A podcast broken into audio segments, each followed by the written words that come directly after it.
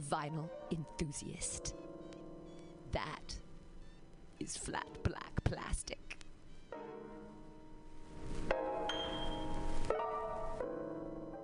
This is Tushar Metals with Mutiny Radio.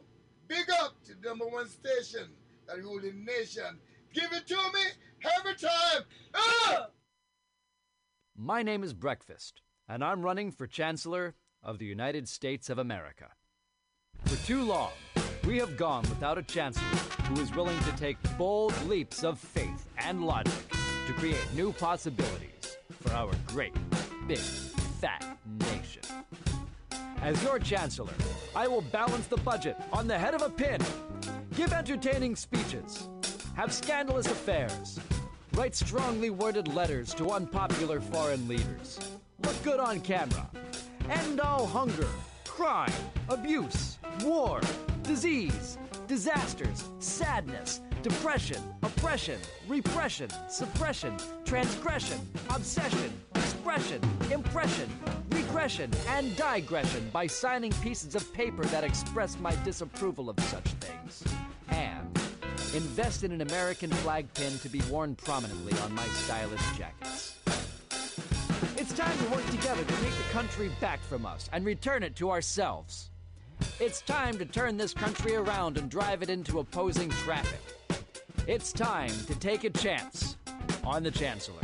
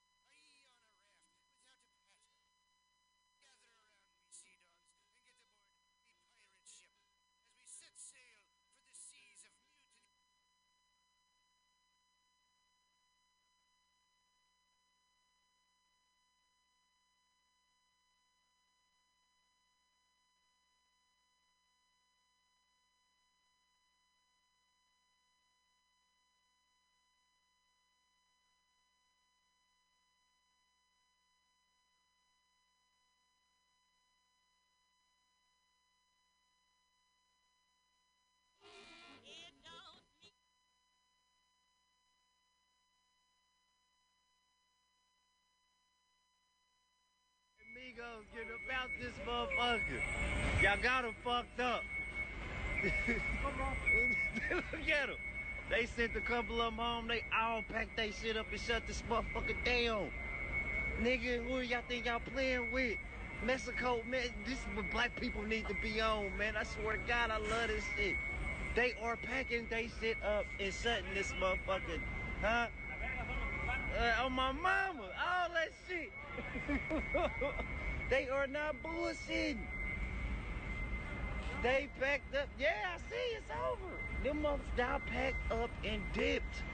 They thought they was gonna play with these amigos, and they said, "Oh yeah, we rise together, homie."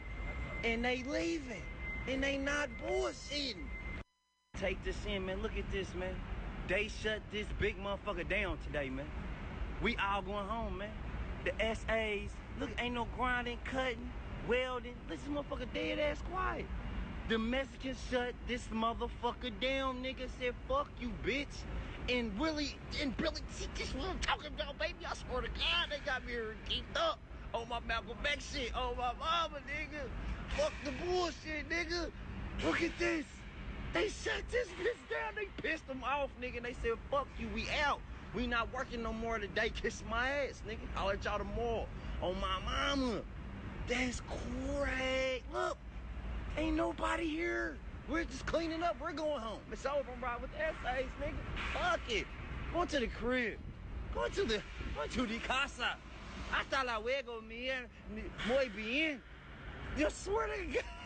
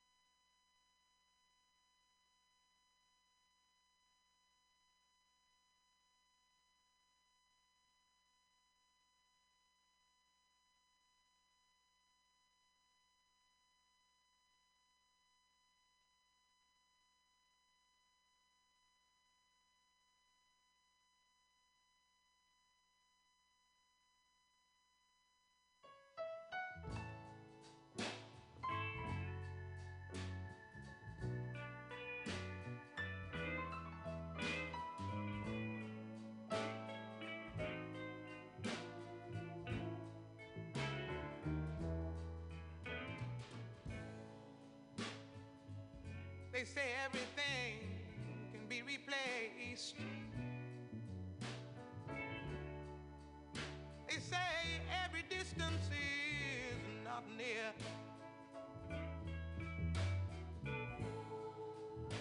So I remember every face of every man who put me here.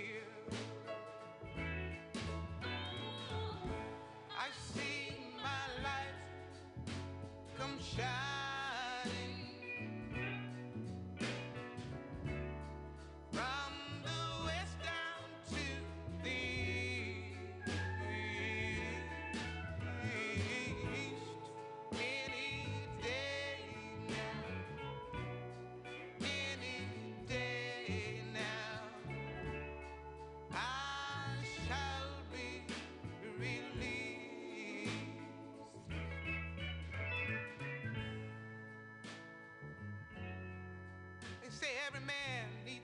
protection.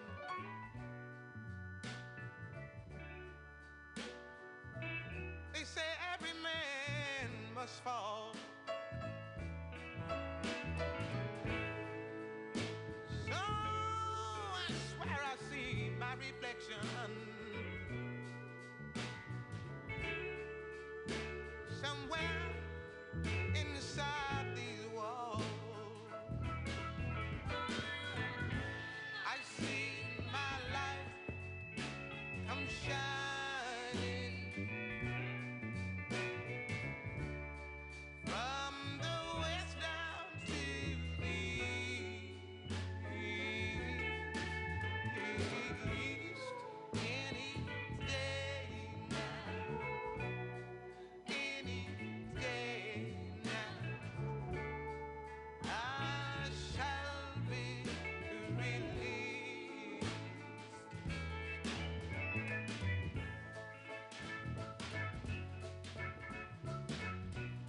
Yonder stands a man in this lonely crowd.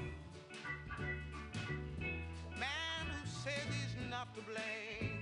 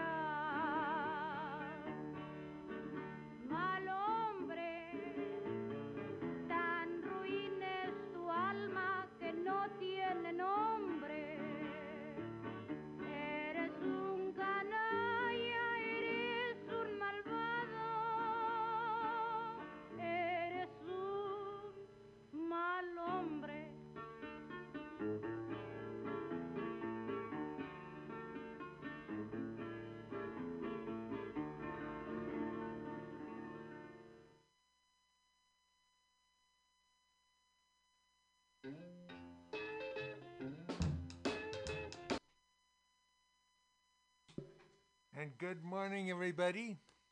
This is the Labor and Love Show, and you're listening to Mutiny Radio. Our station down here is at 21st and Florida Street, our physical manifestation. Right now, we're coming at you over your internet, your internet radio. And this is the Labor and Love Show where we tell you how it is. If one person gets a dollar they didn't work for, someone else worked for a dollar they didn't get.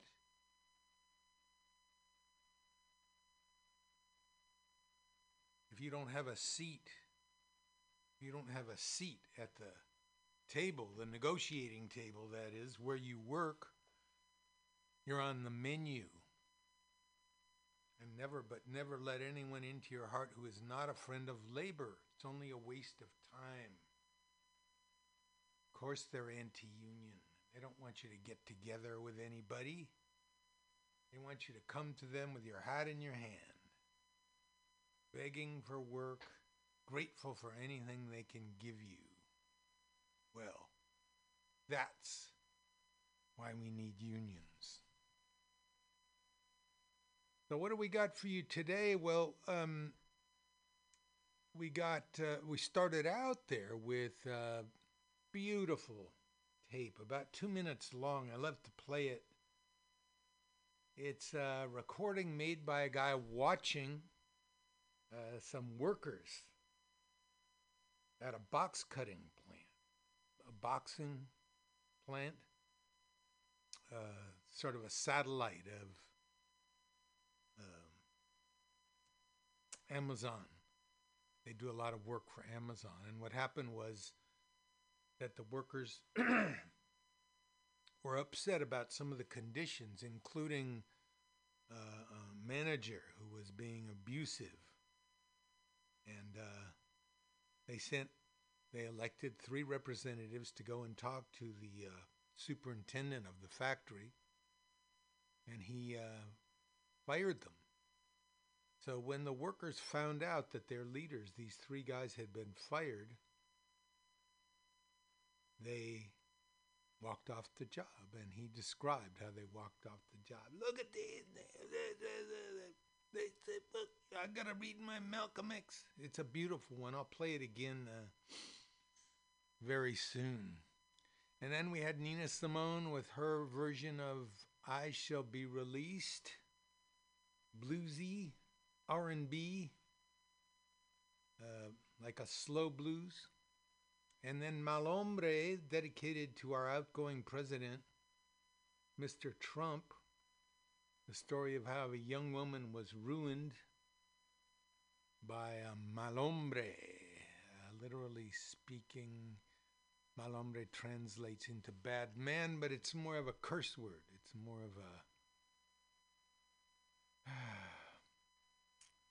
an insult, right, right to uh, this guy's face.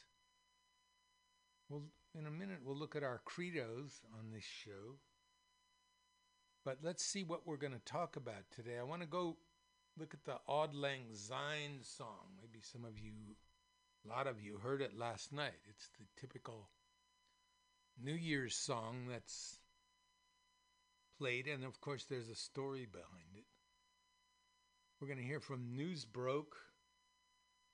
Fiorentini will talk to us about uh, how capitalism funds climate change.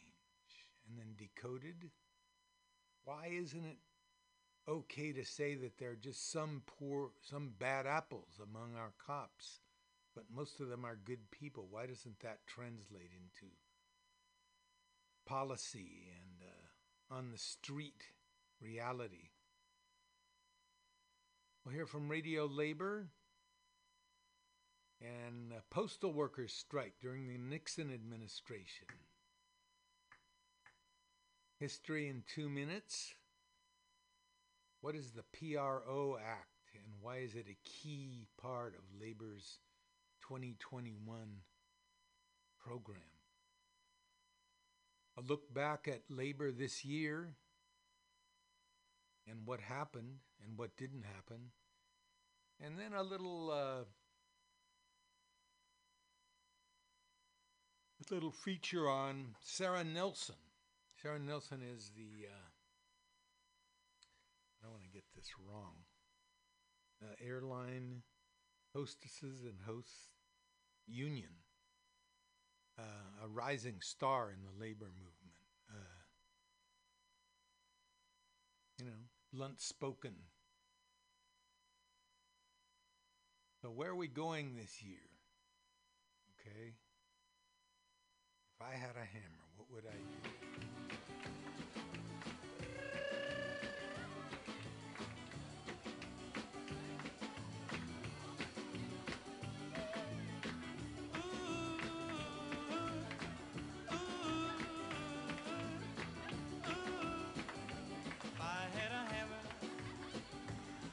Hammer in the morning, a hammer in the evening, all over this land. I hammer out danger, I hammer out a warning, I hammer about the love between my brothers and my sisters, all, all over this land.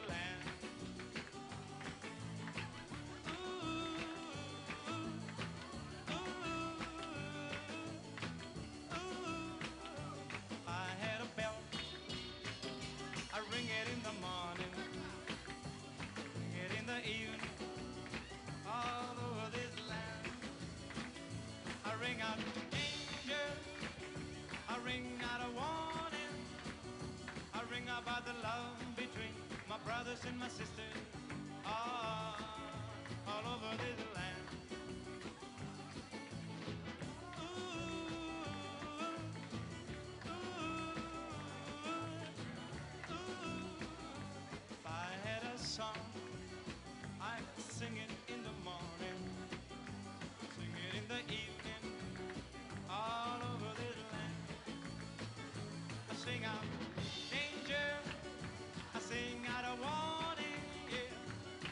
About the love between my brothers and my sisters, ah, all over this land.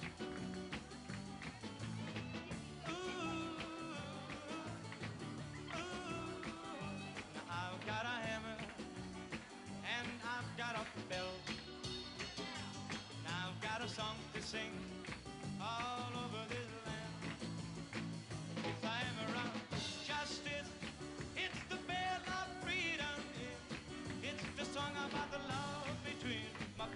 brothers and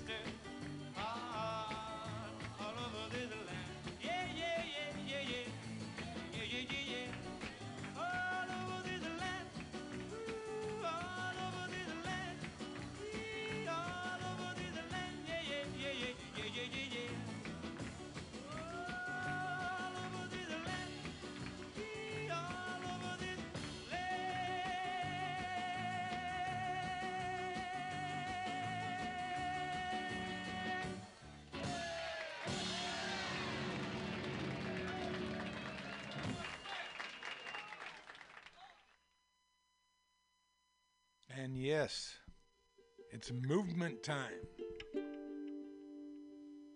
It's always movement time.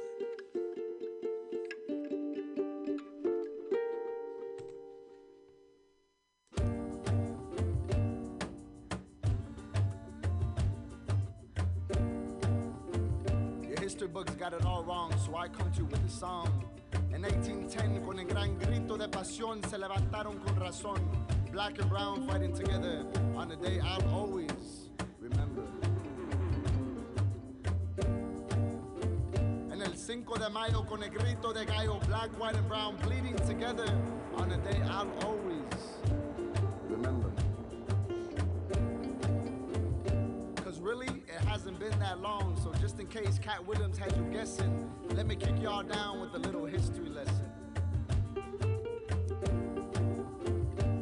19th century, while the US promoted degradation, annihilation with its military and US Navy, Mexico got rid of the caste system, voted for its first indigenous president, even getting rid of legalized slavery. The Underground Railroad also ran south, which led black folks to freedom with Mexico right there to receive them.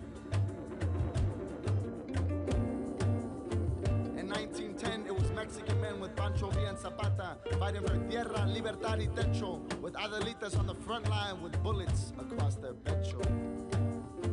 In the year 1946, it was the Mendez family that fought against segregation in schools. Because before that, they treated us like fools, pushing us out into gangs, wars, and drugs. And then they get pissed off at us when we become Crips and Bloods, Traviesos, Zootsuiters, Pachucos, Folkloristas, punks, bomberas, jaraneras in the heat, jaraneras with the bomb as beats, talking about what's really going on in the streets. 60s, in the streets of Oakland, California, Black Panthers organized for answers. Young lords in New York fought against wars. The Stonewall Rebellion remained true for the rights of the LGBTQ. AIM, who was down for native rights with no shame in their game. Brown Berets in LA learning how to fight and doing what's right. In the campos of California, Filipinos were the first ones to lay down the boycott, screaming in solidarity, Isang Bagsak, one rise, one fall. You come for one, you come for all. And today, Arizona and Alabama, they don't play, carving out racist laws like it's made out of clay. I stand with Emmett, Trayvon, Oscar, and Bell, with my mentor Mumia up in the cell, telling you I'd rather be blind than to stay quiet on a day while my people are hunt down like prey.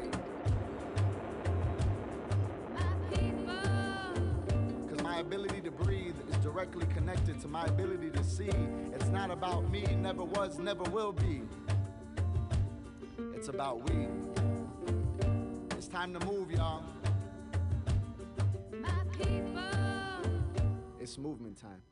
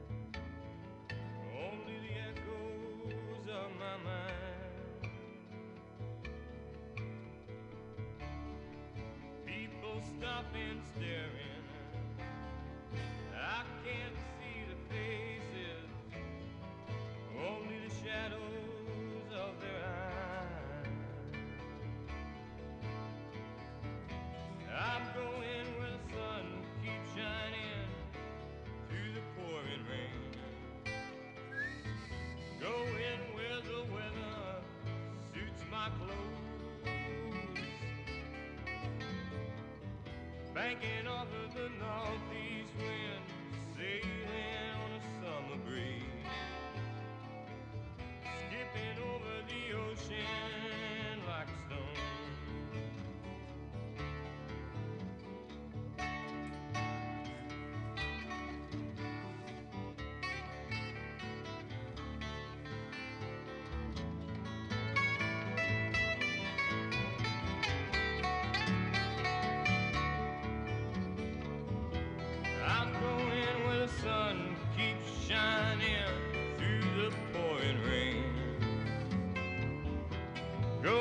where the weather suits my clothes. Banking off of the northeast wind, sailing on a summer breeze. Skipping over the ocean like a stone. Everybody's talking at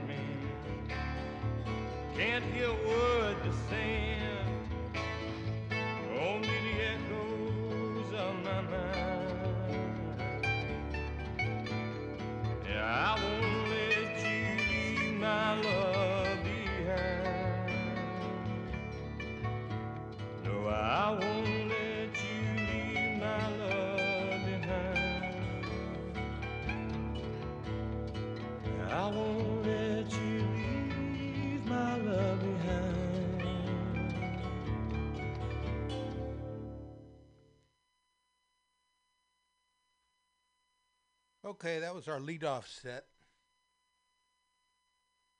Hope you enjoyed it. We had, uh, I had a hammer. The last one there was uh, Fred Neil, a song from the movie Midnight Cowboy. Everybody's talking at me, going down to where the sun keeps shining. Then we had Las Cafeteras before that uh, with Movement Time a little condensed history lesson about relations at the border and elsewhere. And um, if I had a hammer, Trini Lopez singing uh, Pete Seeger. If I had a hammer, still a very inspiring song and a reminder of our unfinished business to make. Uh, make the United States a true multicultural society. I guess there were some people who thought that had pretty much been done, and uh, history was over, and that was it. Well, witness what happens in our streets, in our police. We'll have a little more about the police later on. With Franchesca Ramsey. Right now, I want to look at some labor notes. And uh, first of all, there's um, a union battle in Bessemer, Alabama, as the UAW tries to organize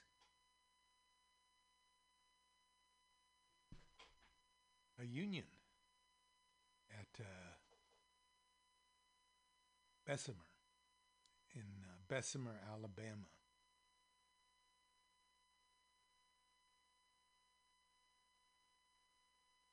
The election is to determine whether a majority of the employees at a newly opened Amazon fulfillment center in Bessemer, Alabama want union representation. Amazon was represented at the hearing by the law firm Morgan Lewis, a firm that specializes in union avoidance strategies. In dispute was the size of a bargaining unit. the union had petitioned the labor board on November 20th with the support of at least 30% of a workforce that is calculated at 1,500 obviously seeking to invalidate the union's petition, the company countered that the appropriate bargaining unit was more than 5,700. The hearing took evidence from both parties, and the hearing will decide who is right. If the hearing officer d- rules in favor of the union, a quick certification election could be forthcoming. It is far more likely, however, that Amazon will spend its millions on legal action to thwart a quick, quick election. The company will argue that it is protecting the franchise of thousands of workers from a predatory, predatory outside organization.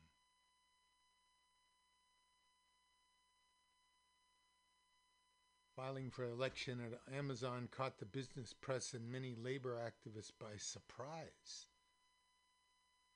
But as Alex Press pointed out in Jacobin, with pandemic fuel growth has come an uptick in organizing at Amazon warehouses. The global health crisis and dis- increased demand for Amazon services have led to widespread worker complaints about unsafe working conditions, including quotas that preclude safety measures they see as necessary to protect themselves from the virus. Right, here's here's the binary society that is developing here during the COVID. What's happening is some people, some workers, white collar workers, are able to work from home. Their work lends itself to sitting in front of a computer and a telephone all day and being able to work things out. There's another larger group called essential workers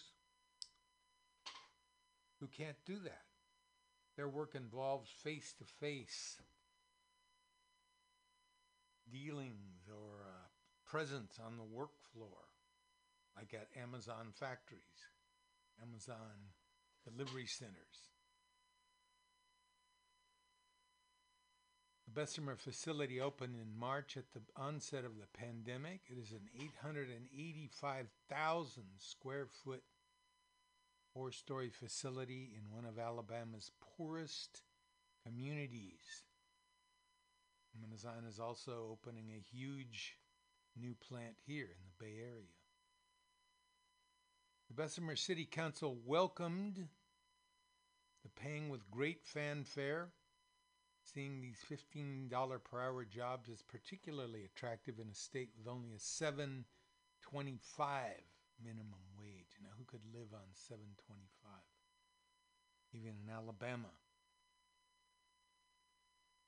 The conditions of at Amazon that have provoked nationwide actions against inhumane speed up, pandemic related and other health and safety issues, and callous disrespect have provoked a reaction here too.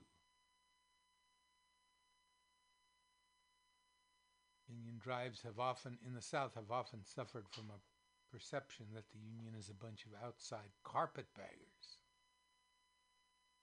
This might not be the case this time. The union represents poultry processing facilities throughout the Southeast and has 7,500 poultry workers in Alabama. Workers at nearby Koch Foods held a public protest on June 3rd to provide protective gear and safer conditions during the pandemic. RWDSU previously announced a union drive at Amazon's Staten Island, New York fulfillment center in late 2018.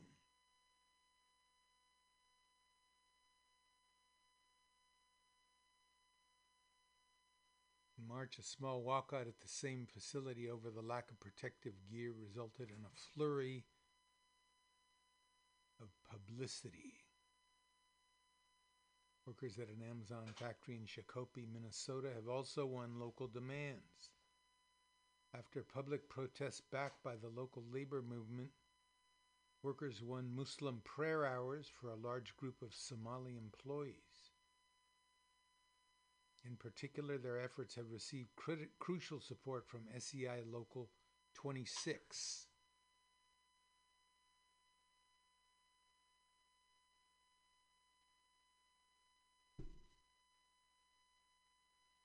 No matter how deep or wide the organizing is, the workers' road to victory is marred with heavy obstacles. They face obstruction and delay. Company tried to postpone the hearing until January. Without a doubt, Morgan Lewis's attorneys will take advantage of every legal loophole to obfuscate and delay delaying an election in as long as possible to work in any weaken any union the union has built up. Aggressive management interference. If and when the NLRB finally sets an election date, the company's anti union persuasion campaign will swing into high gear, utilizing a combination of promises and threats, carrots and celery sticks. Whoop, carrots and sticks.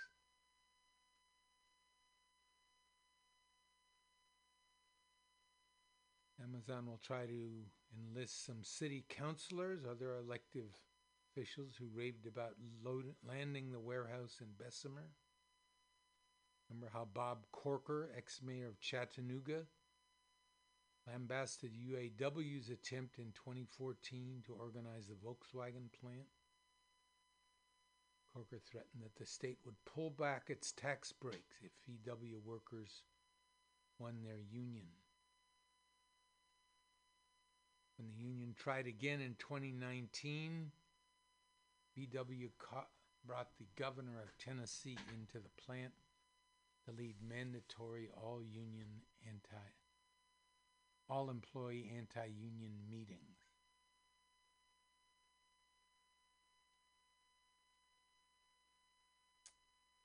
Labor notes.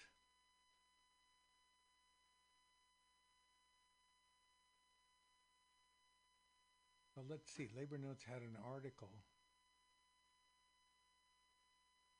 about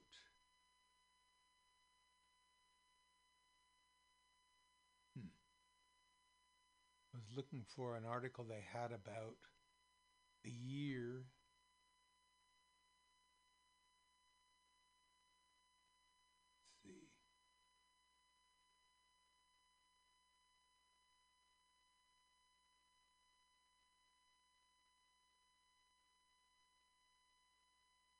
let's see let's just go to labor notes. Just go to labor notes that that's where we saw it. So big companies like amazon now you probably know that mr bezos the uh, the ceo of amazon is worth 200 billion dollars and uh,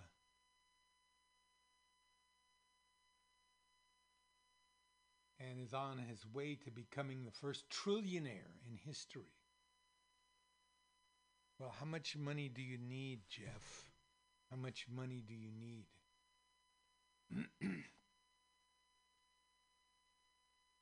okay, so 2020 in review. Workers struggle under the weight of the pandemic.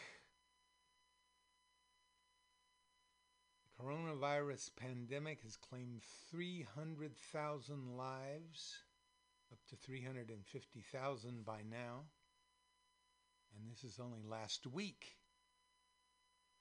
Busted gaping holes in public budgets and magnified the myriad inequalities that have come to define life in the United States. Notwithstanding a few bright spots, the labor movement struggled to find its footing in the biggest workplace health and safety crisis of our lifetimes. The year started with 3.5% unemployment, the lowest in a half century, in hopes that workers might be able to use the tight labor market to recover some of what has been lost over decades of concessions and defeats. All that came to a crashing halt in March, the U.S. was slow to impose dramatic shake shutdowns. Eventually, it took a seesaw approach, alternating between periods of lockdown and opening. We have an economy that doesn't work during a pandemic. It's not an economy that supports its workers. Most of us are going to get it, and some of us are going to die, said the president of the New York State Nurses as the pandemic reached its early heights in New York City. Even as unemployment dipped Unemployment peaked near 15% last April. By September, a quarter of Americans say that someone in their household had lost a job this year. Real unemployment, which includes workers who've dropped out of the labor force, stands at 12%. That's one out of every eight. 3.9 million have been without a job for more than 27 weeks.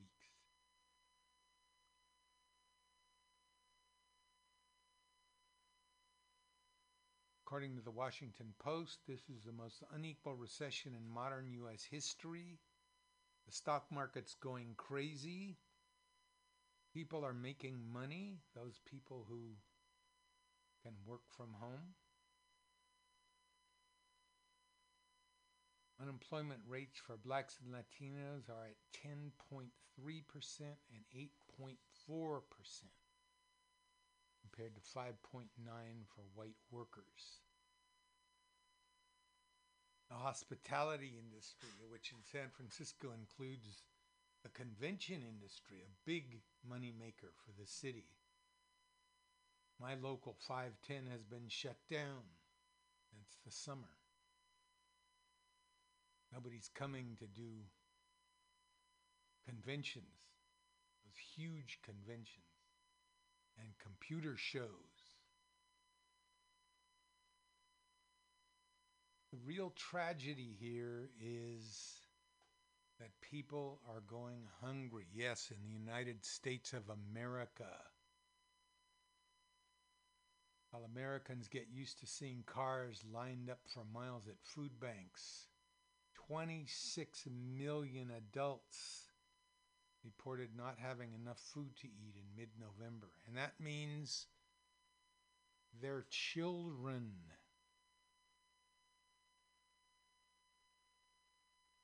Those at the very top saw their fortunes grow astronomically. Since the start of lockdowns in March, 650 US billionaires have tacked on an additional 1 trillion. Led by Amazon's Jeff Bezos, who we just mentioned, who now is worth 70 billion dollars more, and the Walton family up a combined 48 billion.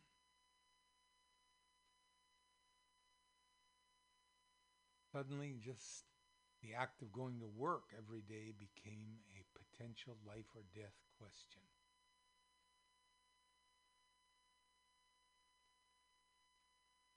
Detroit bus drivers were the first to strike, forced the city to sanitize buses and stop fare collection.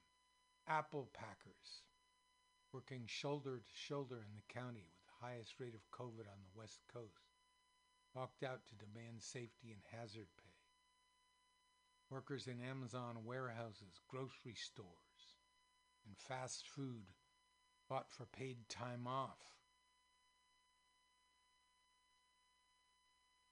Far from the mass strike that some anticipated, a reflection both of the disorienting impact of the pandemic and how little real organization had been built up leading into it.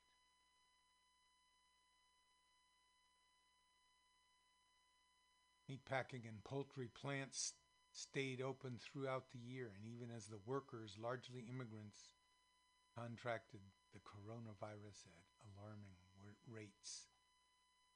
One Tyson plant manager in Iowa set up a pool for supervisors to bet, to bet, y'all, on how many workers in the plant would get the virus. Over a third caught it and five died. Tyson's billionaire owner, meanwhile, saw his fortune balloon by $600 million. OSHA, greatly weakened by the Trump organization, Trump administration. OSHA was almost entirely AWOL. 225 meat packing workers died of COVID. Okay, there were valiant organizing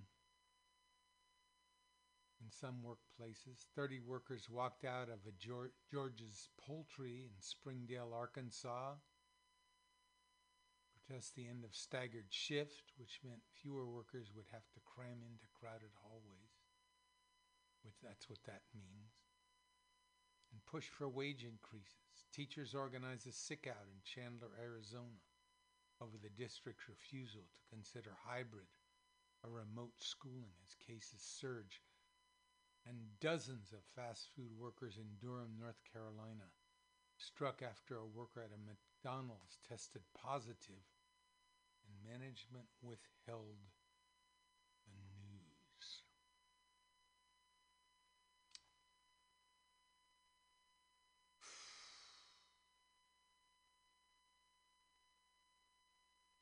At any rate, saw it. It's in labor notes. what's happening this last year in labor? Well, there were a lot of strikes.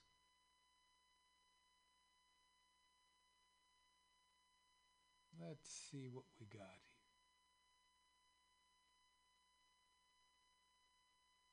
here. A 21st century priority, the PRO Act, will revive the labor movement and rebuild the middle class.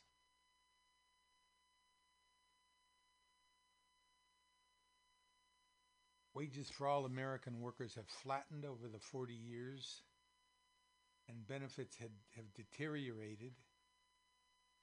Costs for living working class households for what should be basic human rights like housing, health care, and education have exploded. If you think these increases and the extra burden they place on average households are unrelated to the weakening of organized labor, you're mistaken. The fate of 100 million working and middle class and poor households is directly correlated to the fate of organized labor.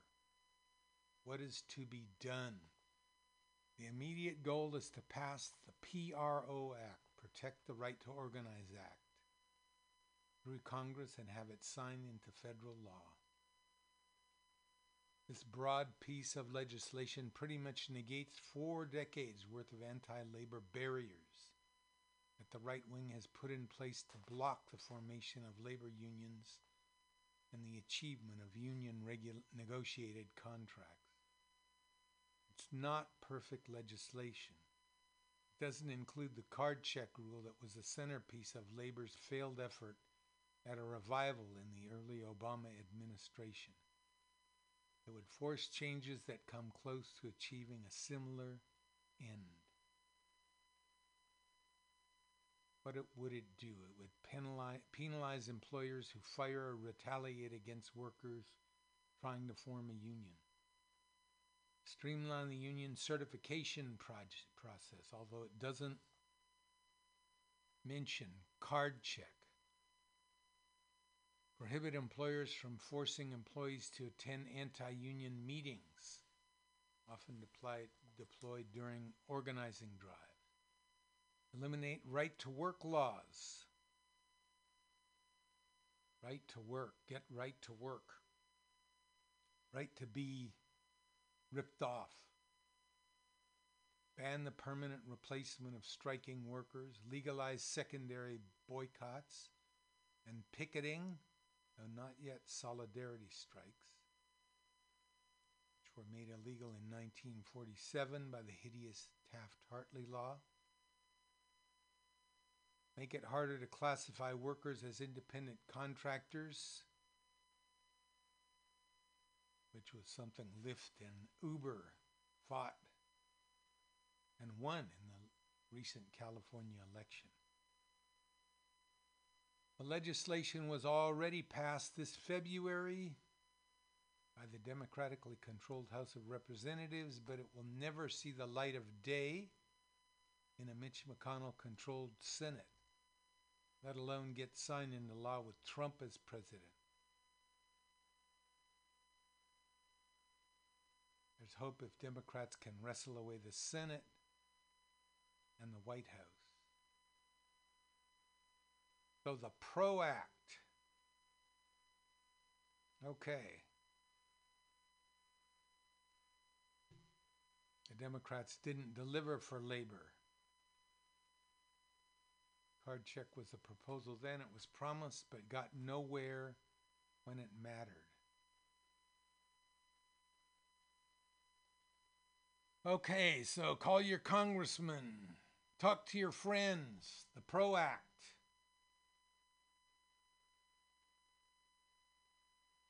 And let's have Allen Ginsberg.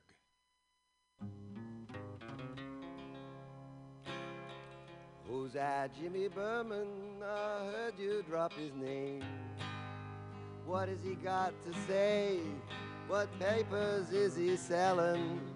I don't know if he's the guy I met or ain't the same.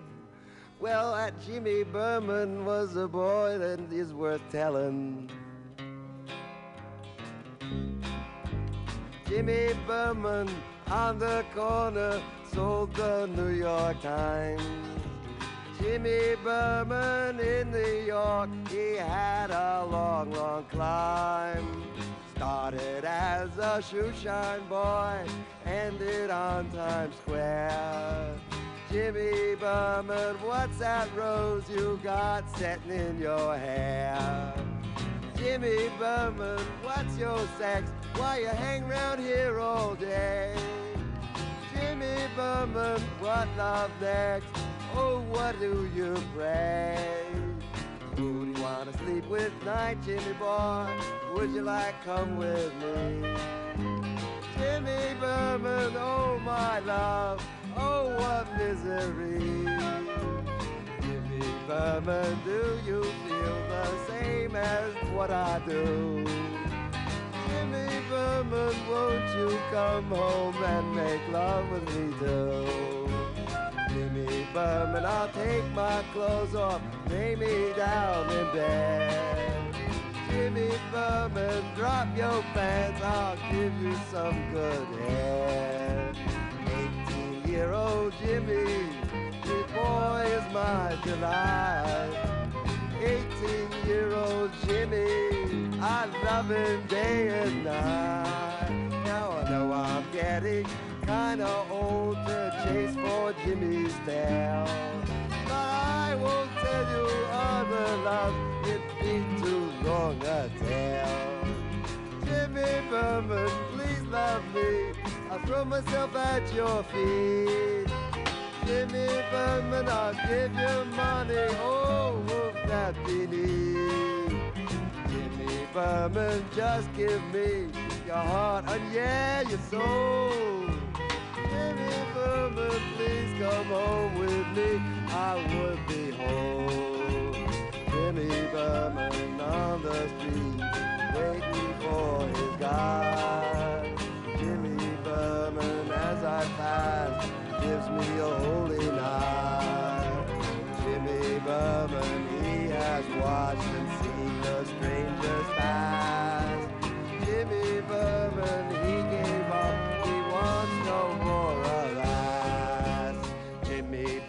does yoga, he smokes a little grass.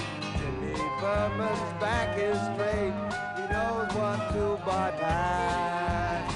Jimmy Berman don't take junk, he don't shoot speed neither. Jimmy Berman's got a healthy mind, and Jimmy Berman is ours. Jimmy Berman, Jimmy Berman, I will say goodbye. Love you till I die. Jimmy Berman, Jimmy Berman, wait for me as well.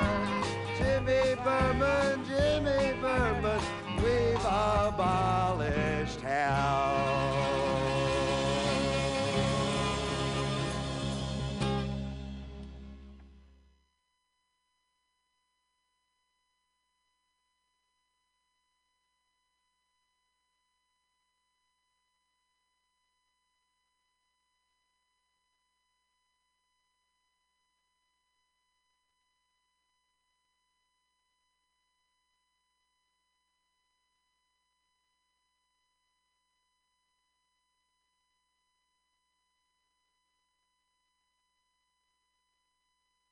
Daddy.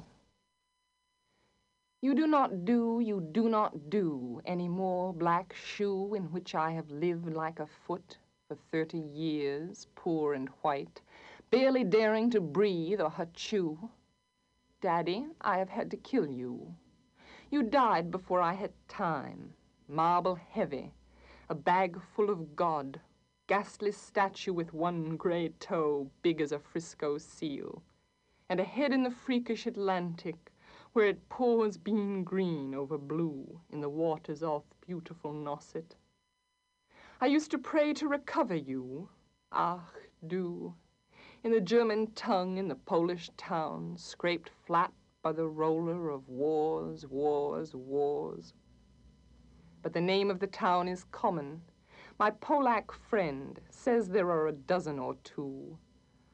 So I never could tell where you put your foot, your root, I never could talk to you. The tongue stuck in my jaw. It's stuck in a barbed wire snare. Ich, ich, ich, ich. I could hardly speak. I thought every German was you. And the language obscene, an engine, an engine, chuffing me off like a Jew. A Jew to Dachau, Auschwitz, Belsen. I began to talk like a Jew. I think I may well be a Jew. The snows of the Tyrol, the clear beer of Vienna, are not very pure or true. With my gypsy ancestress and my weird luck, and my Taroc pack and my Taroc pack, I may be a bit of a Jew. I have always been scared of you, with your Luftwaffe, your gobbledygoo, and your neat moustache and your Aryan eye, bright blue. Panzerman, Panzerman, oh you, not God but a swastika, so black no sky could squeak through. Every woman adores a fascist, the boot in the face, the brute, brute heart of a brute like you. You stand at the blackboard, Daddy, in the picture I have of you, a cleft in your chin instead of your foot but no less a devil for that, no, not any less the black man who bit my pretty red heart in two. I was ten when they buried you. At twenty I tried to die and get back, back, back to you. I thought even the bones would do. But they pulled me out of the sack and they stuck me together with glue. And then I knew what to do. I made a model of you, a man in black with a Mein Kampf look and a love of the rack and the screw, and I said, I do, I do.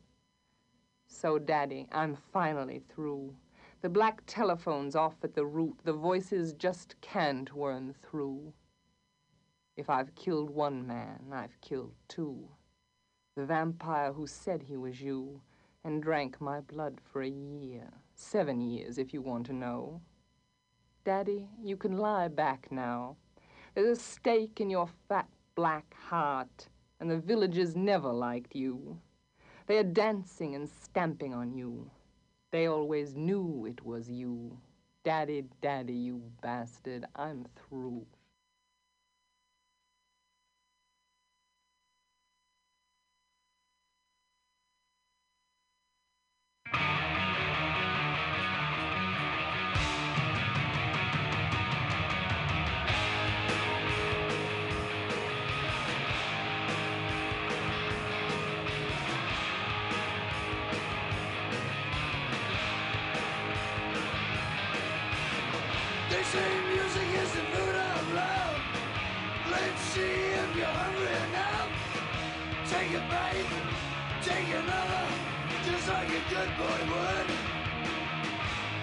Sweet thing on the side. Home cooking, homicide. Side order, could be a daughter. Finger licking good. Come on, baby, eat the rich. But the bite of the son of a bitch. Don't listen, don't you give me no switch. Come on, baby,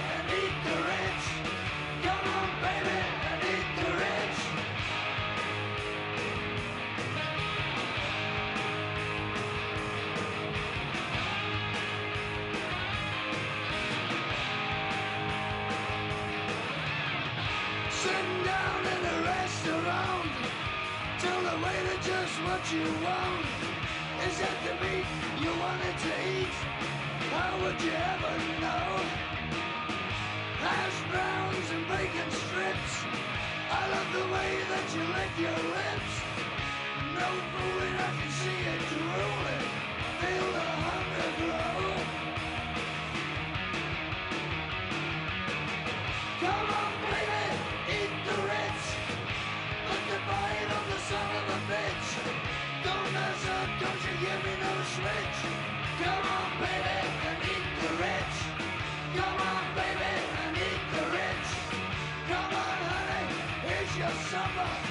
Come on, baby, fight that sucker.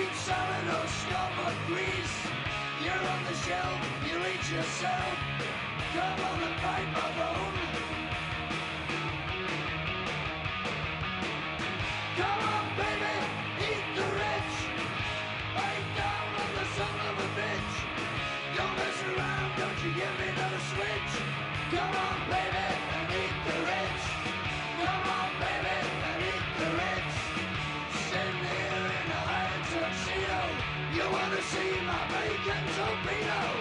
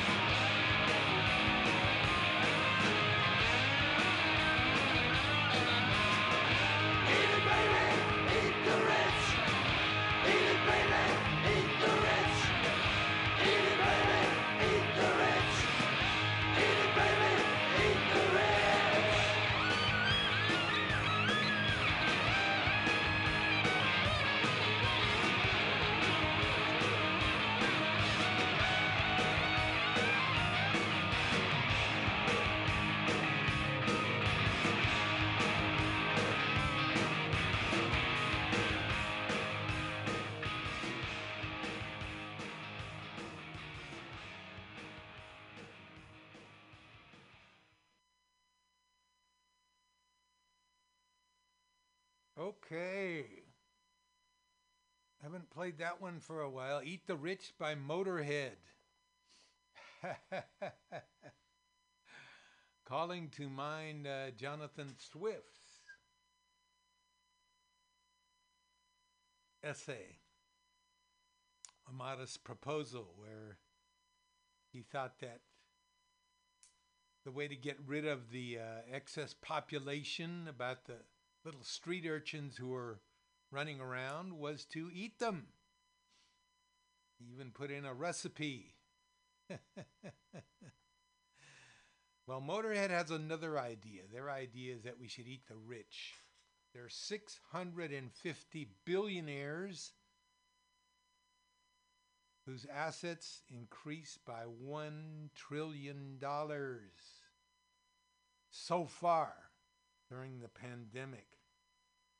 America, where are you? Where are all those things that we grew up with? Okay, Eat the Rich. And before that, we had Sylvia Plath. Now, even though Plath died in the 1960s, her poem Daddy is a perfect farewell to Mr. Trump. Daddy, you bastard, I'm through. And his fascistic ideas. Just read that 12 U.S. senators now, Republicans, will stand up to question the results of the election. America, what happened to you? Where did all your angels go? The assassins are in power. And before that, uh, little humor Allen Ginsberg with his song to Jimmy Berman, a newspaper boy. A come on song.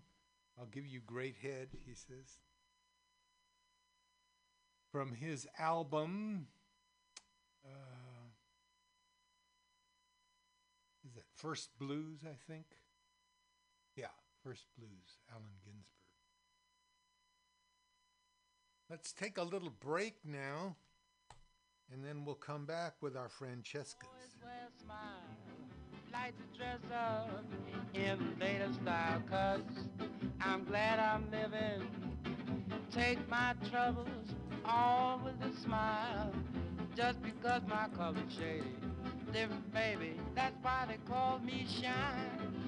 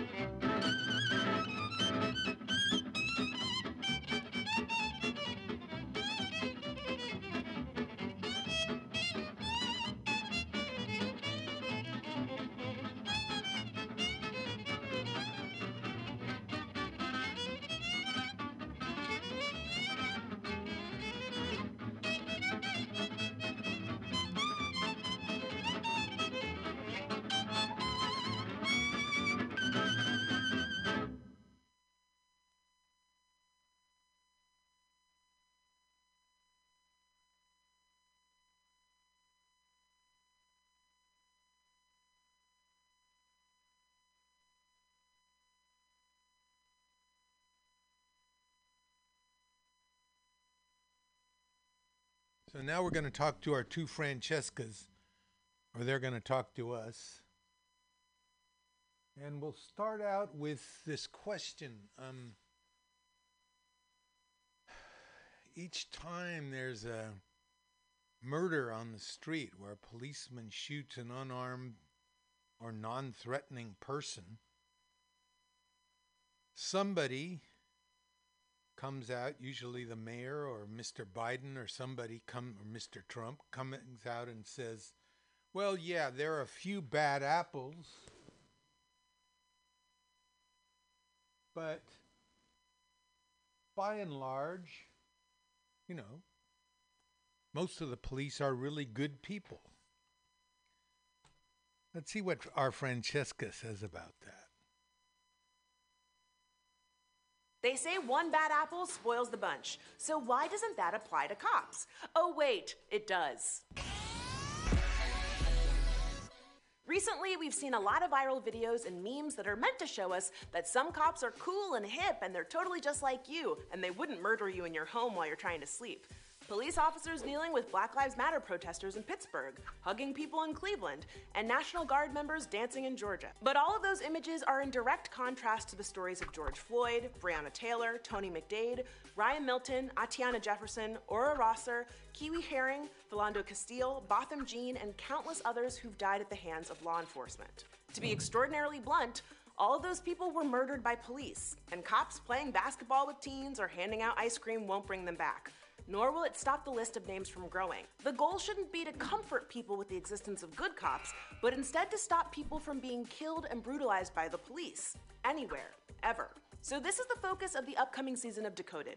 Each week, we'll tackle a different problem with policing in America in hopes of addressing how we can end police violence and rethink what it means to live in safe communities.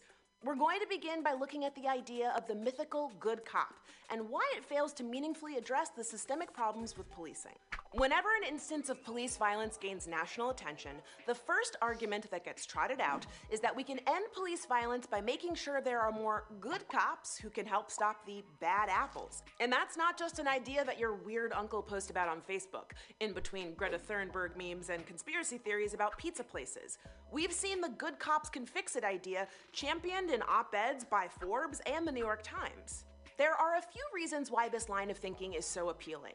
There are over 800,000 police officers in this country, and the good cop rhetoric is an emotional appeal that asks and answers three main questions. Is it hard to be a police officer? Yes. Do police officers often find themselves in dangerous situations? Yes. In that group of over 800,000, are there bound to be well intentioned police officers who don't like what they see across the country? Yes. But does any of that matter when it comes to stopping police violence? Not really. In fact, this system is built to suppress and punish those who try to challenge the way it's built, even if they're these so called good cops. Take Cariol Horne. After 19 years in the Buffalo PD, she intervened as her partner used a potentially lethal chokehold on a subject. The result was that Horne was accused of putting another officer's life in danger and fired one year before her pension would have started. In 2016, she told Spectrum News if there are good officers, why don't they stand up? They don't stand up because of me. They don't want to end up in the same situation. And it's not just Cariol Horne. There was Joe Crystal, who was fired for reporting police brutality in Baltimore, Laura Shook, who was fired in Indiana for reporting corruption, and Shanna Lopez, fired for reporting police officers that preyed on vulnerable women in Dallas. So, in short, when there are good cops, the bad cops fire them. But the good cop rhetoric isn't just an emotional appeal, it's also a political one that helps increase police budgets because there's a cycle in America where police officials and politicians respond to high profile incidents by pledging more recruitment and training and better community policing practices. For example, after the killing of Mike Brown in Ferguson, the Department of Justice ultimately sued the city and fought to get more money for police technology, training, and additional officers for the Ferguson police. Hmm, if only there were a movement that reimagined how we could spend that money to keep communities safer in new ways. So, whenever someone asks, What about the good cops? they're fundamentally asking the wrong question. They should be asking, What does the state ask police forces to do? Because beyond the police, there's the court system and the prison industrial complex. Beyond those are the numerous local, state, and federal politicians, as well as prosecutors, who determine what is criminalized and who will respond, all of which is calculated to cost hundreds of billions of dollars annually. That's what we mean when we say policing is a systemic issue. The problem lies at the root. From the war on crime in the 1960s to the subsequent war on drugs, and notably the 1994 Violent Crime Control and Law Enforcement Act, the police have been given a clear mandate by both prosecutors and politicians make arrests and fill prisons. This is what both good cops and bad cops are tasked with doing. Since 1970, the prison population has increased 700% to 2.3 million people. In 2017, the FBI reported over 10.5 million arrests, less than 5% of which were for violent crimes. These eye popping numbers exist despite the fact that FBI statistics show that the violent crime rate fell 51% between 1993 and 2018, while property crime fell by 54%. So crime is down, but the prison population has somehow gone way, way up. The mandate to make more arrests and fill prisons is coming from our highest levels of government, and the police do so using legally sanctioned violence. Per the Mapping Police Violence Report in 2017, of the 1,147 police killings that year, most began with police responding to suspected nonviolent offenses or cases where no crime is reported, and 149 of the people killed that year were unarmed. This is what happens when police are given billions of dollars to focus on anticipating violent encounters, even though, per a New York Times survey, serious violent crimes make up 1% or less of 911 calls in cities like New Orleans, Baltimore, Seattle, San Diego, and so many more. In fact, violent crime rates don't make it any more or less likely for police departments to kill people. Cities like Spokane and Orlando had relatively low crime rates in 2017, but high rates of police violence. These statistics are perhaps the greatest proof that the few bad apples defense isn't worth arguing. A 2018 Supreme Court decision upheld a police officer's right to use lethal force if they think a person might be a threat, even if no direct threat is made.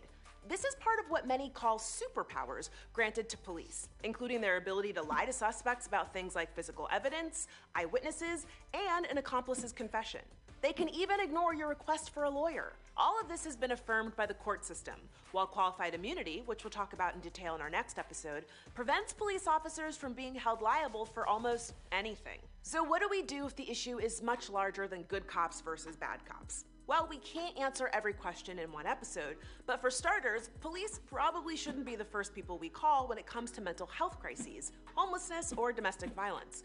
We also shouldn't expect the local jail to be the largest mental health services institution in almost every major American city. And we can't keep criminalizing every issue because we don't have anyone else to take care of it besides police. You know, the people who show up with a gun and are legally allowed to shoot you if they think you might be a threat. Political scientist Naomi Murakawa said it extremely well. We should talk about what we are empowering police to do, not how they are doing it, not whether they are being nice when they carry out arrests. In future episodes, we'll be taking a deeper dive into how modern policing emerged and what alternatives can exist. For now, stay safe and remember not to lose hope in the possibility of a better future for all of us. Thanks for watching, and we'll see you next time right here on Decoded.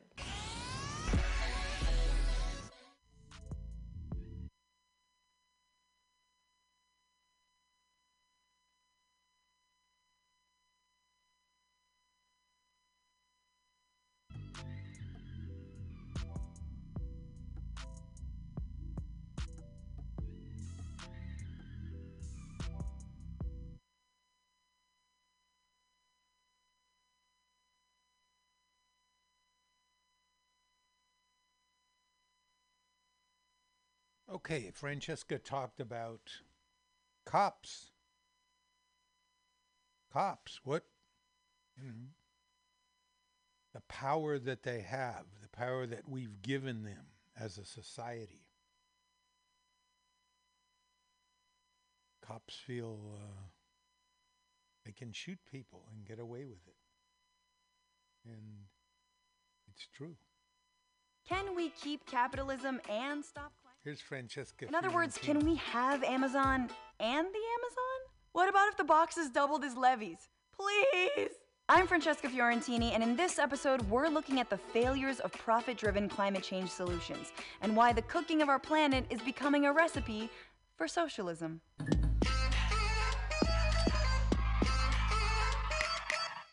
Once again, we've broken global temperature records, with July being the hottest month recorded since the invention of recording temperatures. Which, if you're a right winger, sounds like very biased framing. The libs never want to talk about the Hadean age when the Earth was molten lava. Typical. It's so hot that Greenland is losing ice that wasn't supposed to melt until 2070. The Arctic is on fire, and I'm pretending I belong at random pool parties. Oh, who, who am I friends with? Oh, Derek. Or Michael.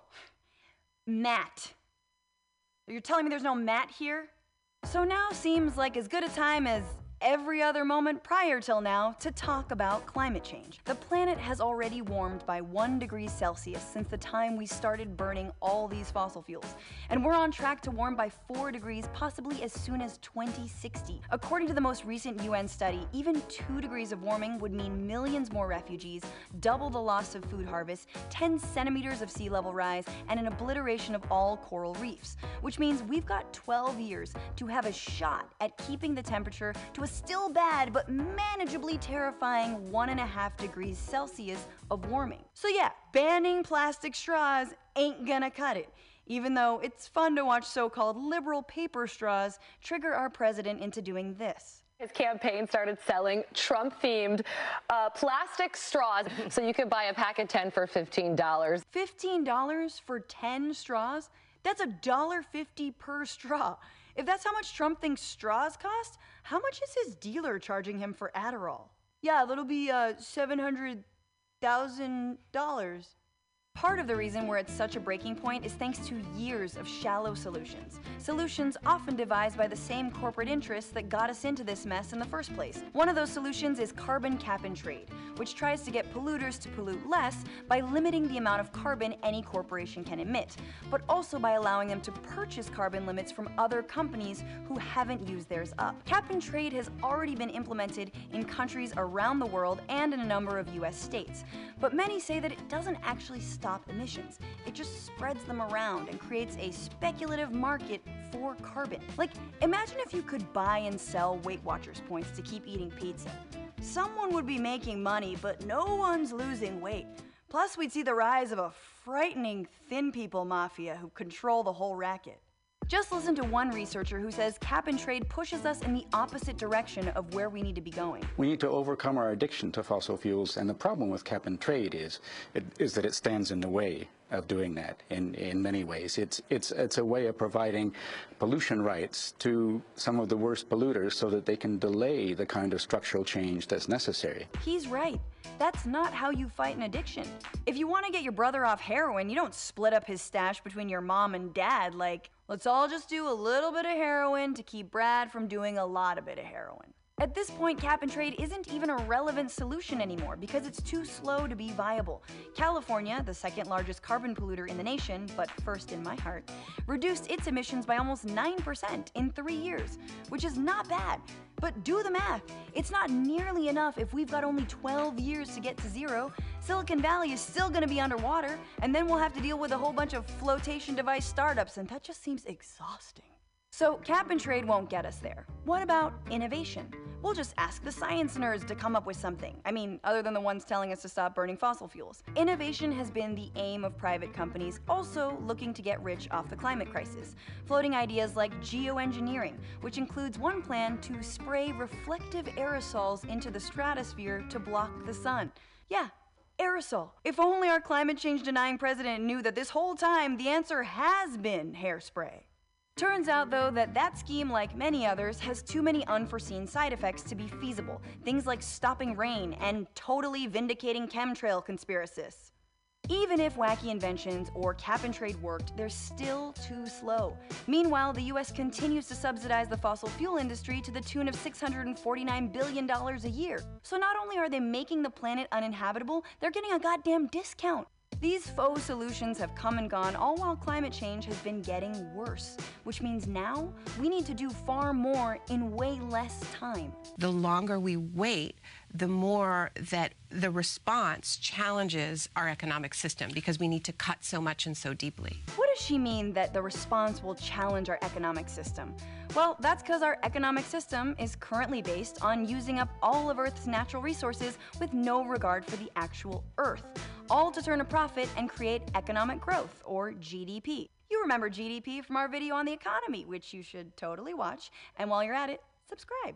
GDP is that phantom number that many agree is useless, but is actually incredibly harmful when it comes to climate change. Since when was GDP a sensible measure of human welfare?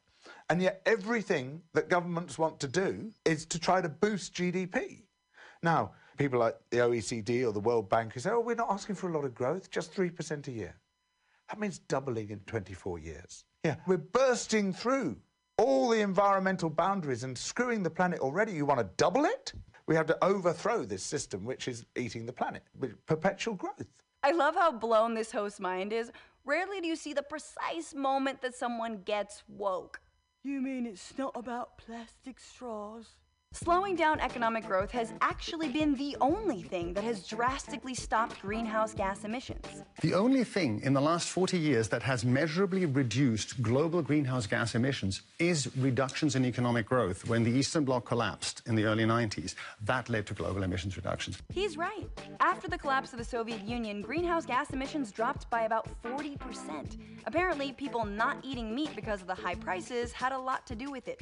It was nothing but veggie borscht for them. And to think now it's way less painful to avoid eating meat with things like the Impossible Whopper, which I will try as soon as I stop being afraid of it. How does it bleed?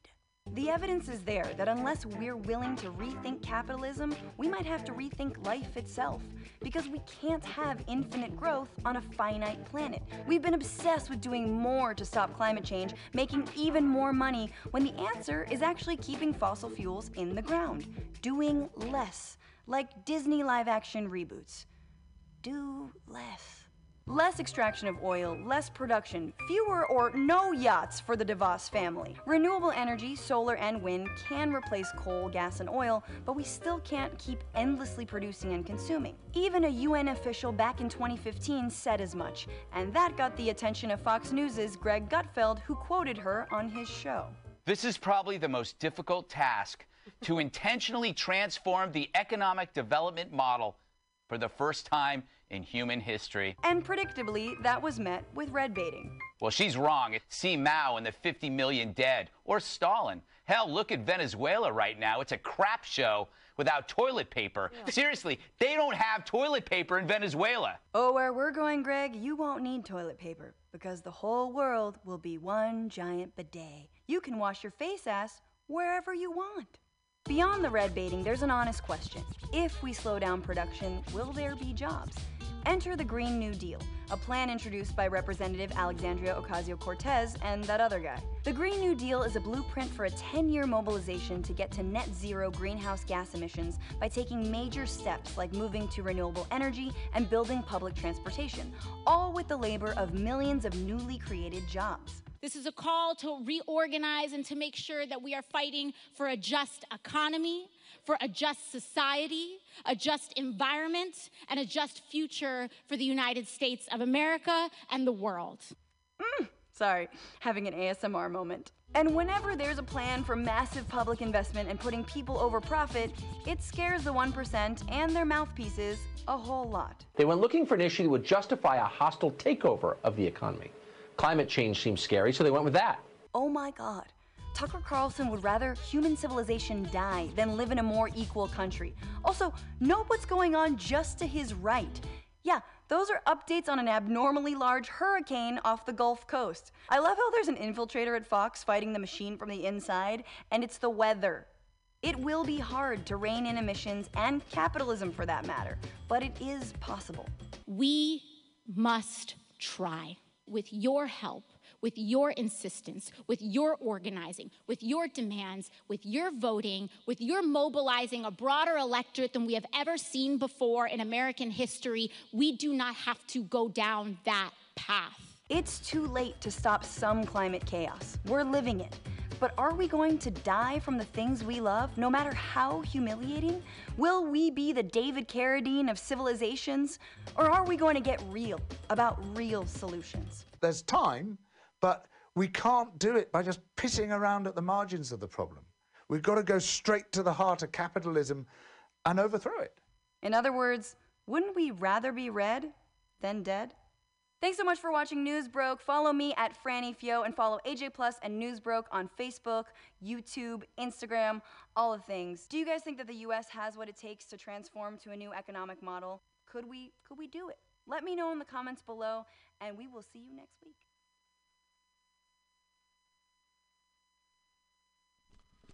Those were our Francescas. Um, the last one was sort of a takedown of capitalism. Capitalism, which is eating the earth. In the words of that guy, the English climate activists. 11:30 When Nixon pushed postal workers, they pushed back. Let's talk about Auld Lang Syne. Hmm, okay. Have to find it again. Fiorentini, I mean, Harley Mallett says somewhere that uh, we're acting like all of a sudden we're going to change at the last moment we're going to change how we act and work as a society and save ourselves it's a delusion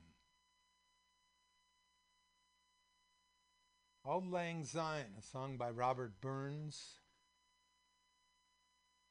Here we go. Scottish poet Robert Burns.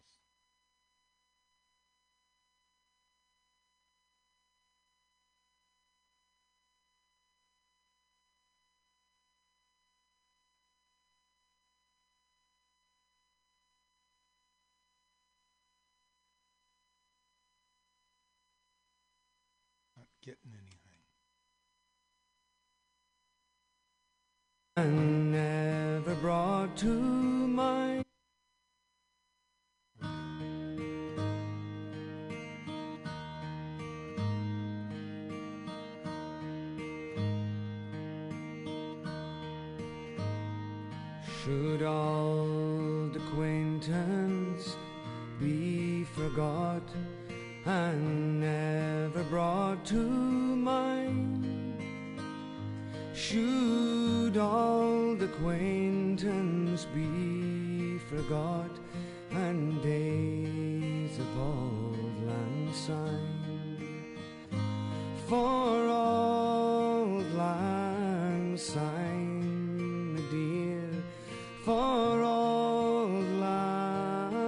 syne, we'll take a cup o' kindness yet for days of auld lang syne. We twa here on about the braes and put the gowans fine. Wandered many a weary fet since days of auld lang syne. And we twa he pedaled in the barn frae morning sun till dine. But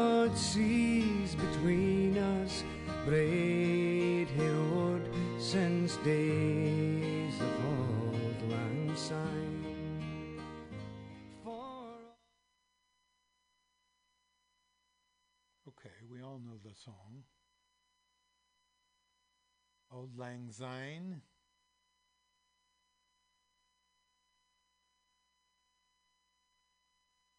And let's see, Robert Burns is sort of the Scottish national poet, set to the tune of a traditional folk song. It's well known in many countries, especially in the English speaking world. Days of Auld Lang Syne, days of long, long ago.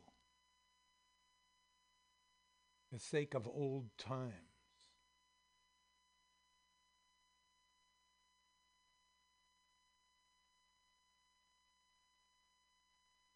Is it right that old times should be forgotten? No.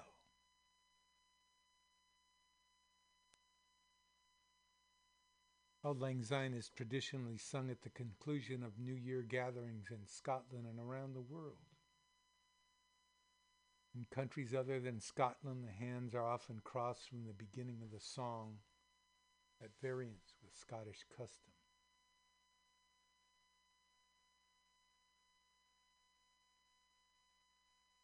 Song has been translated in Denmark, the Netherlands, where it was a football song, used as a football song, West Bengal and Bangladesh, the direct inspiration for the Bengali song Memories of Good Old Days, composed by Nobel laureate Rabindranath Tagore. South Korea, it served as the national anthem of the Korean national government, was the melody of South Korea's national anthem. The Auld Lang Syne doesn't come from nowhere. Great spot, Scottish poet Robert Burns. My love is like a red, red rose is uh, one of his best known lines. All right, let's get back into labor now. Um, Nelson, Labor History in Two, December 31st.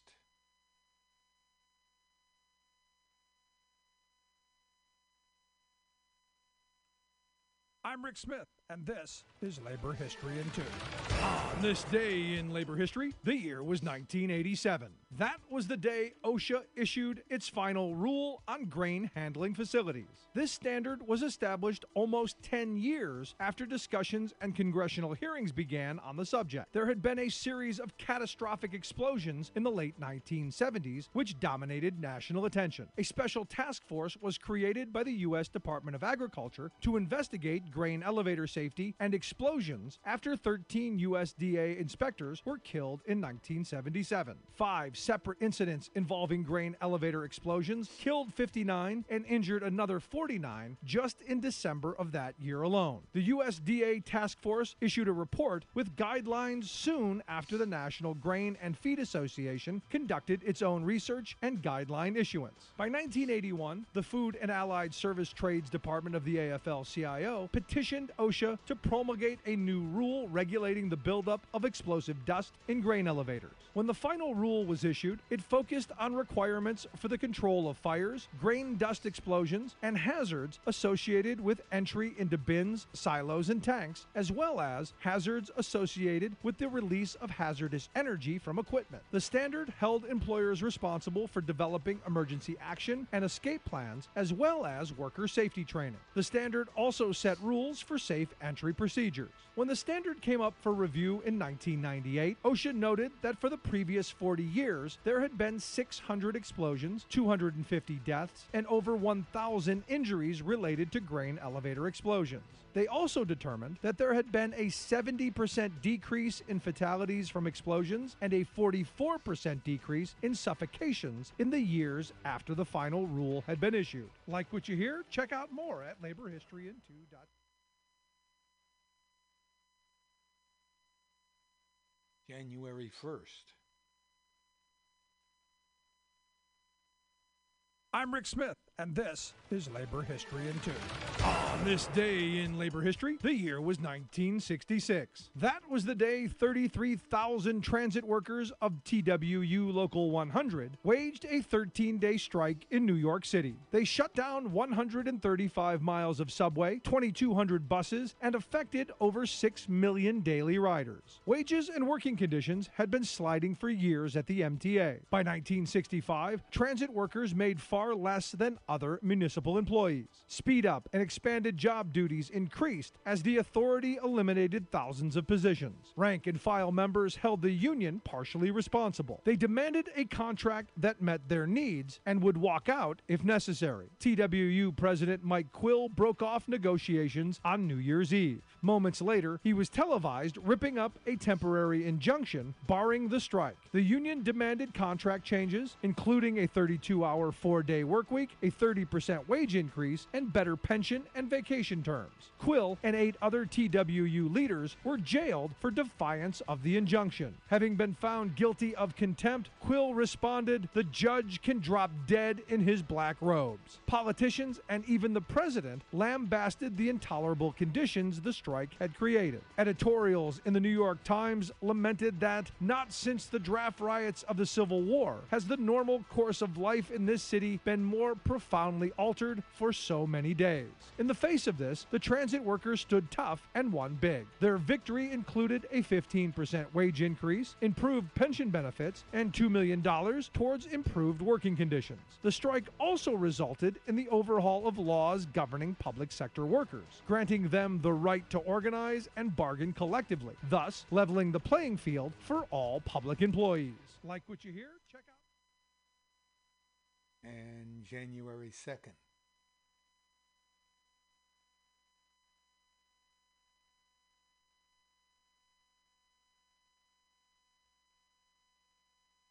I'm Rick Smith, and this is Labor History in Two.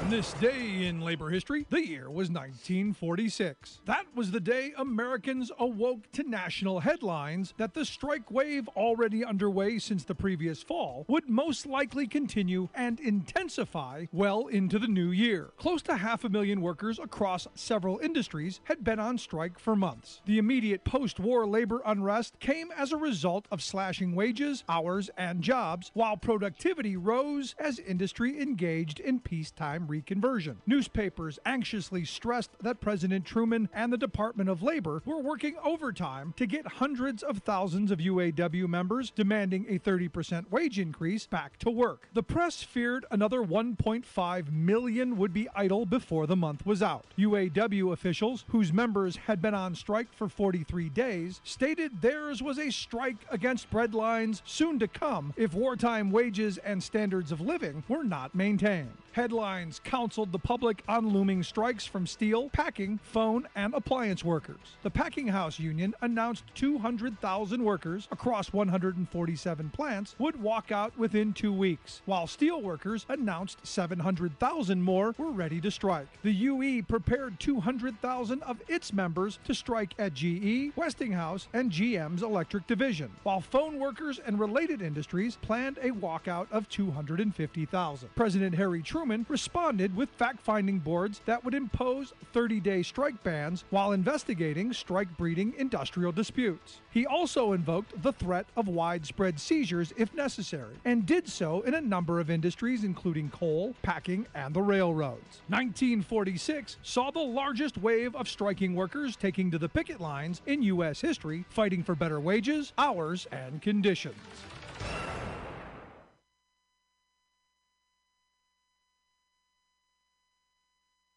Labor History in Two Minutes by Rick Smith. Check it out. He's got the whole calendar covered. So it's about time for us to get out of here. We didn't get to talk about uh, Sarah Nelson. Uh, up and coming we didn't get to talk about postal workers, but we'll get to them next week. This is the B. And this is the Labor and Love show where we tell you how it is. If one person gets a dollar they didn't work for, someone else worked for a dollar they didn't get.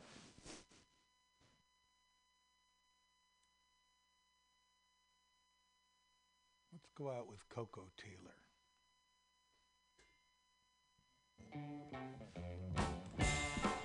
Never but never.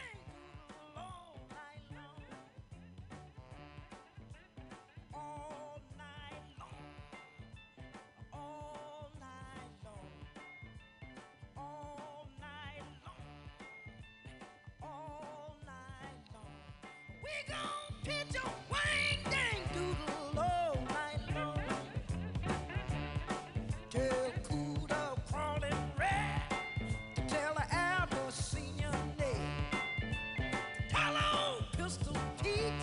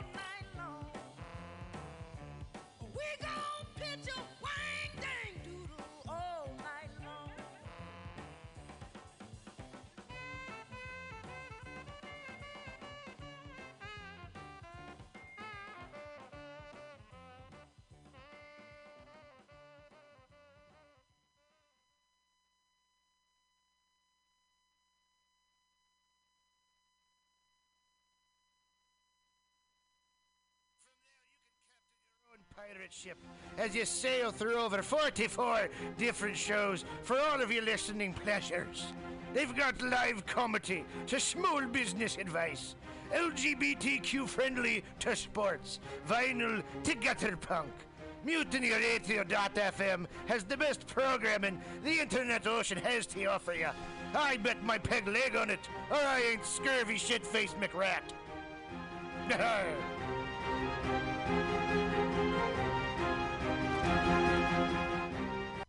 As the world gets wackier and less predictable in every way, it is more important than ever for us to all remember our roots.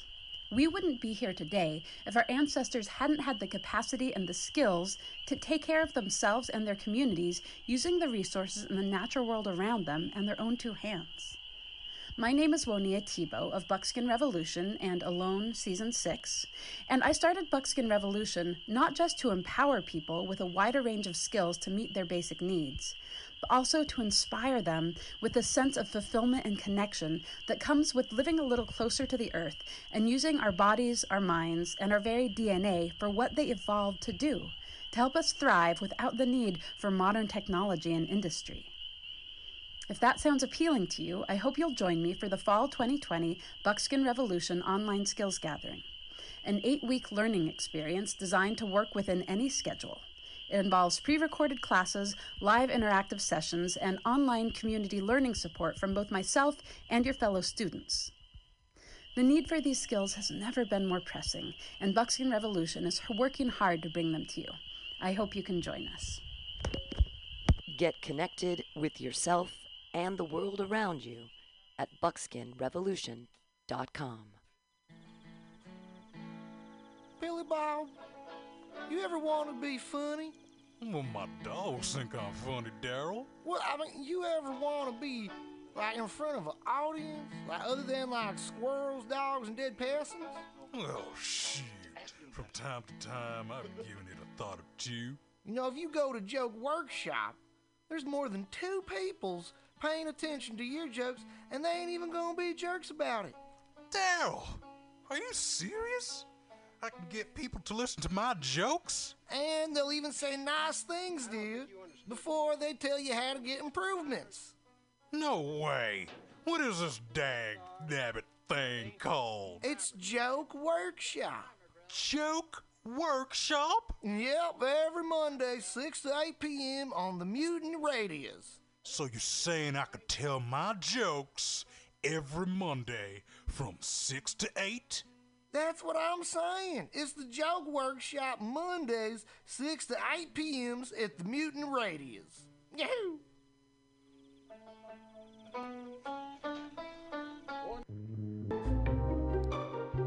Hey, you, poetry reader. This is Bjork's sister, Mjork. It's okay. We also have a soul and a weekly poetry reading on Mutiny Radio's AltaCast, zoomed every Wednesday at high noon from Glasgow, Scotland.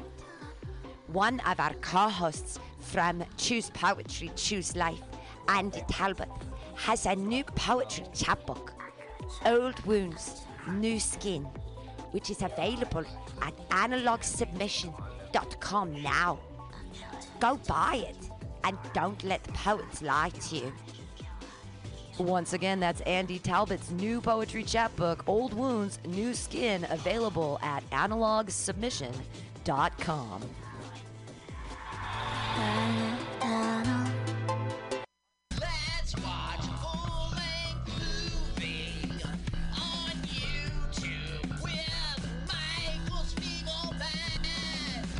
I'm Michael Spiegelman. And I am Carl Not Spiegelman. Join us every Sunday, 2 to 4 p.m. Pacific Standard Time on mutinyradio.fm for Let's watch a full length movie on. YouTube. We watch the best movies that uh, aren't they good? Well, they're chosen by Uh, here's you. his theme song again. Bye. Okay, bye. Watch full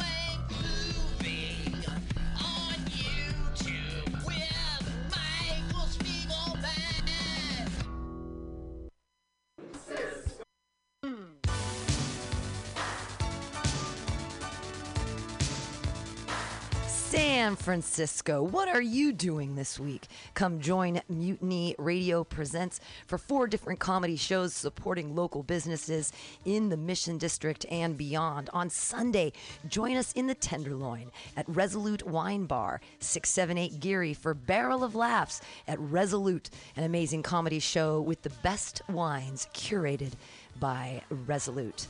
On Wednesdays, join us at Asiento at and 21st and Bryant for dinner and a show at Asiento. Delicious tapas, incredible drinks, hilarious comedy Wednesday nights at 7:30. On Fridays at 7 o'clock, join us outside mutinyradio.fm here at 21st and Florida, 7 o'clock for outdoor comedy, socially distanced in the street.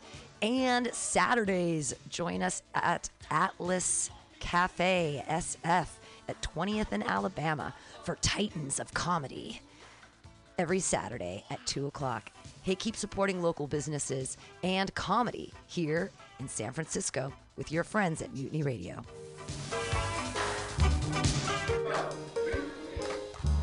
The Ministry of Lava manages our national lava resources to ensure that we will always have a steady supply of lava to operate the nation's active volcanoes, which in turn power our cities and methamphetamine labs. As a matter of national security, we need to reduce our dependence on foreign lava, which means an expansion of domestic lava drilling. As your chancellor, I will build lava wells all over the country, as well as secure access to more lava fields by invading Hawaii. Imagine orange gold spurting out from school playgrounds on the Great Plains and illuminating the Nebraska sky like fireworks on the 4th of July. Magma oozing over the rolling hills of Kentucky. Volcanic ash settling gently over homes in New England like fresh gray snow. Global lava markets to continue to be dominated by terriblest regimes like Iceland, Chile, and the Philippines, vote for my opponent, who sits in their back pocket as comfortably as Pahoehoe on the slopes of Kilauea. If you want the United States to stay competitive in the era of peak lava and beyond, then take a chance on the Chancellor.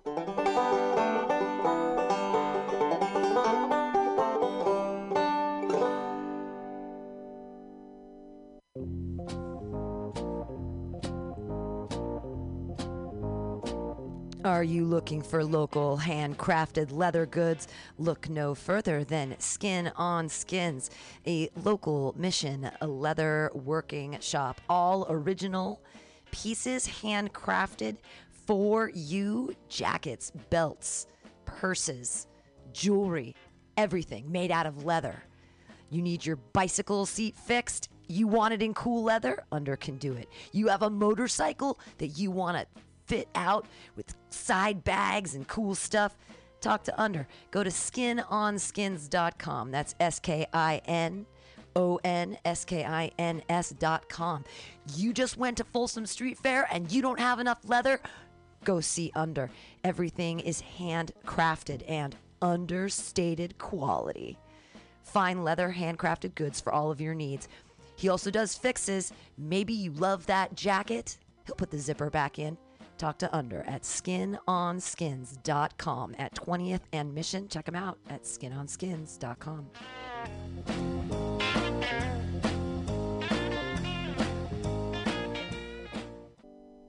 L S D FAP acid and fapping, fapping and acid, acid fapping, fapping and acid, fap fap fap fap fap fap fap fap acid. Thank you. That song is called Acid and Fapping. What is